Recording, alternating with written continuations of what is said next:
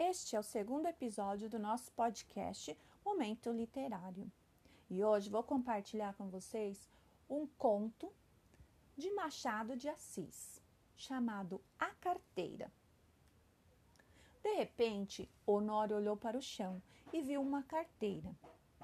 Abaixar-se, apanhá-la e guardá-la foi a obra de alguns instantes. Ninguém o viu, salvo um homem que estava à porta de uma loja e que, sem o conhecer, lhe disse rindo: Olhe, se não dá por ela, perdi-a de uma vez. É verdade, concordou Honório envergonhado. Para avaliar a oportunidade dessa carteira, é preciso saber que Honório tem de pagar amanhã uma dívida, quatrocentos e tantos mil réis, e a carteira trazia o bojo recheado. A dívida não parece grande para um homem da posição de Honório, que advoga, mas todas as quantias são grandes ou pequenas, segundo as circunstâncias. E atos dele não podiam ser piores. Gastos de família excessivos, a princípio por servir a parentes e depois por agradar a mulher, que vivia aborrecida da solidão. Baile daqui, jantar dali, chapéus, leques, tanta coisa a mais que não havia remédio senão ir descontando o futuro. Endividou-se. Começou pelas contas de lojas e armazéns.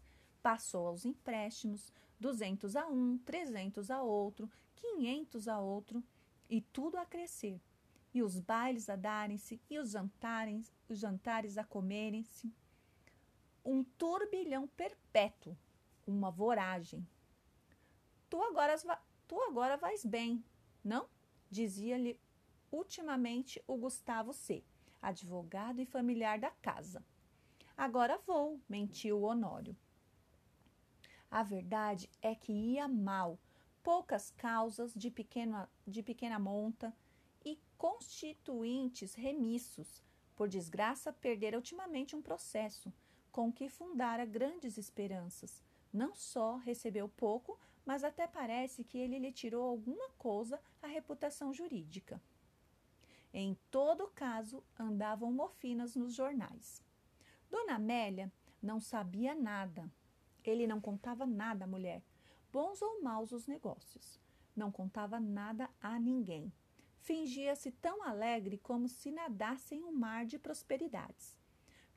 Quando Gustavo, que ia todas as noites à casa dele, dizia uma ou duas pilhérias, ele respondia com três e quatro. E depois ia ouvir os trechos de música alemã, que Dona Amélia tocava muito bem ao piano e que o Gustavo escutava com indizível prazer, ou jogavam cartas, ou simplesmente falavam de política. Um dia, a mulher foi achá-lo dando uns beijos à filha, criança de quatro anos, e viu-lhe os olhos molhados. Ficou espantada e perguntou-lhe o que era. Nada, nada. Compreende-se que era o medo do futuro e o horror da miséria, mas as esperanças voltavam com facilidade. A ideia de que os dias melhores tinham de vir dava-lhe conforto para a luta. Estava com 34 anos. Era o princípio da carreira, Todos os princípios são difíceis, difíceis e, to, e toca trabalhar, a esperar, a gastar, pedir fiado ou emprestado para pagar mal e as más horas. A dívida urgente de hoje são uns malditos quatrocentos e tantos mil réis de carros. Nunca demorou tanto a conta, nem ela cresceu tanto como agora. E, a rigor do credor, não lhe punha a faca aos peitos, mas disse-lhe hoje uma palavra azeda, com um gesto mau, e Honório quer pagar-lhe hoje mesmo. Eram cinco horas da tarde. Tinha se lembrado de ir a um agiota, mas voltou sem ousar, sem ousar pedir nada. Ao enfiar pela rua da Assembleia, é que viu a carteira no chão e apanhou-a, meteu no bolso e foi andando. Durante os primeiros minutos, Honório não pensou em nada. Foi andando, andando, andando até o Lago da Carioca. No largo, passou alguns instantes, enfiou depois pela Rua da Carioca, mas voltou logo e entrou na Rua Uruguaiana. sem saber como, achou-se daí a poucos do Largo São Francisco de Paula. E ainda, sem saber como, entrou em um café.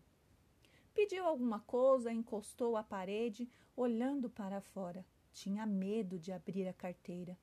Podia não achar nada, apenas papéis e sem valor para ele. Ao mesmo tempo, e esta era sua causa principal das reflexões, a consciência perguntava-lhe se podia utilizar-se do dinheiro que achasse. Não lhe perguntava com o ar de quem não sabe, mas antes com uma expressão irônica e de censura.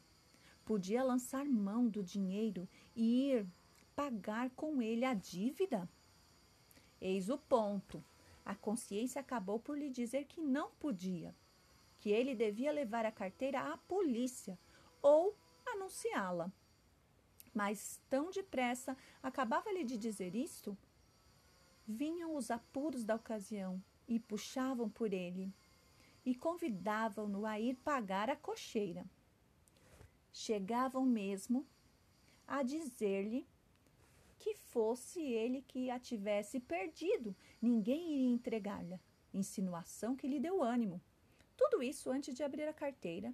Tirou-a do bolso, finalmente, mas com medo, quase às escondidas. Abriu-a e ficou trêmulo. Tinha dinheiro, muito dinheiro. Não contou, mas viu duas notas de 200 mil réis, algumas de 50 e 20. Calculou uns 700 mil réis ou mais. Quando menos 600. Era a dívida paga, eram menos algumas despesas urgentes.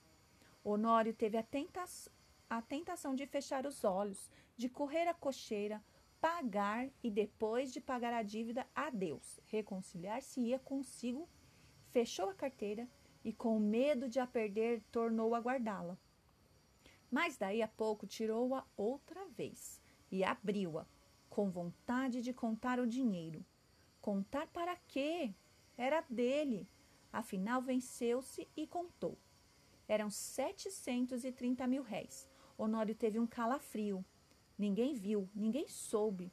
Podia ser um lance de fortuna. A sua boa sorte, um anjo. Honório teve pena de não crer em anjos. Mas por que não havia de crer neles? E voltava ao dinheiro, olhava, passava-o pelas mãos. Depois resolveu o contrário, não usar do achado. Restituí-lo. Restituí-lo a quem? Tratou de ver se havia na carteira algum sinal. Se houver um nome, uma indicação qualquer, não posso utilizar-me do dinheiro, pensou ele. Esquadrinhou nos bolsos da carteira. Achou cartas, que não abriu, bilhetinhos dobrados que não leu, e por fim um cartão de visita. Leu o nome. Era do Gustavo. Mas então a carteira? Examinou-a por fora e pareceu-lhe efetivamente do amigo. Voltou ao interior, achou mais dois cartões, mais três, mais cinco. Não havia dúvida. Era dele. A descoberta entristeceu.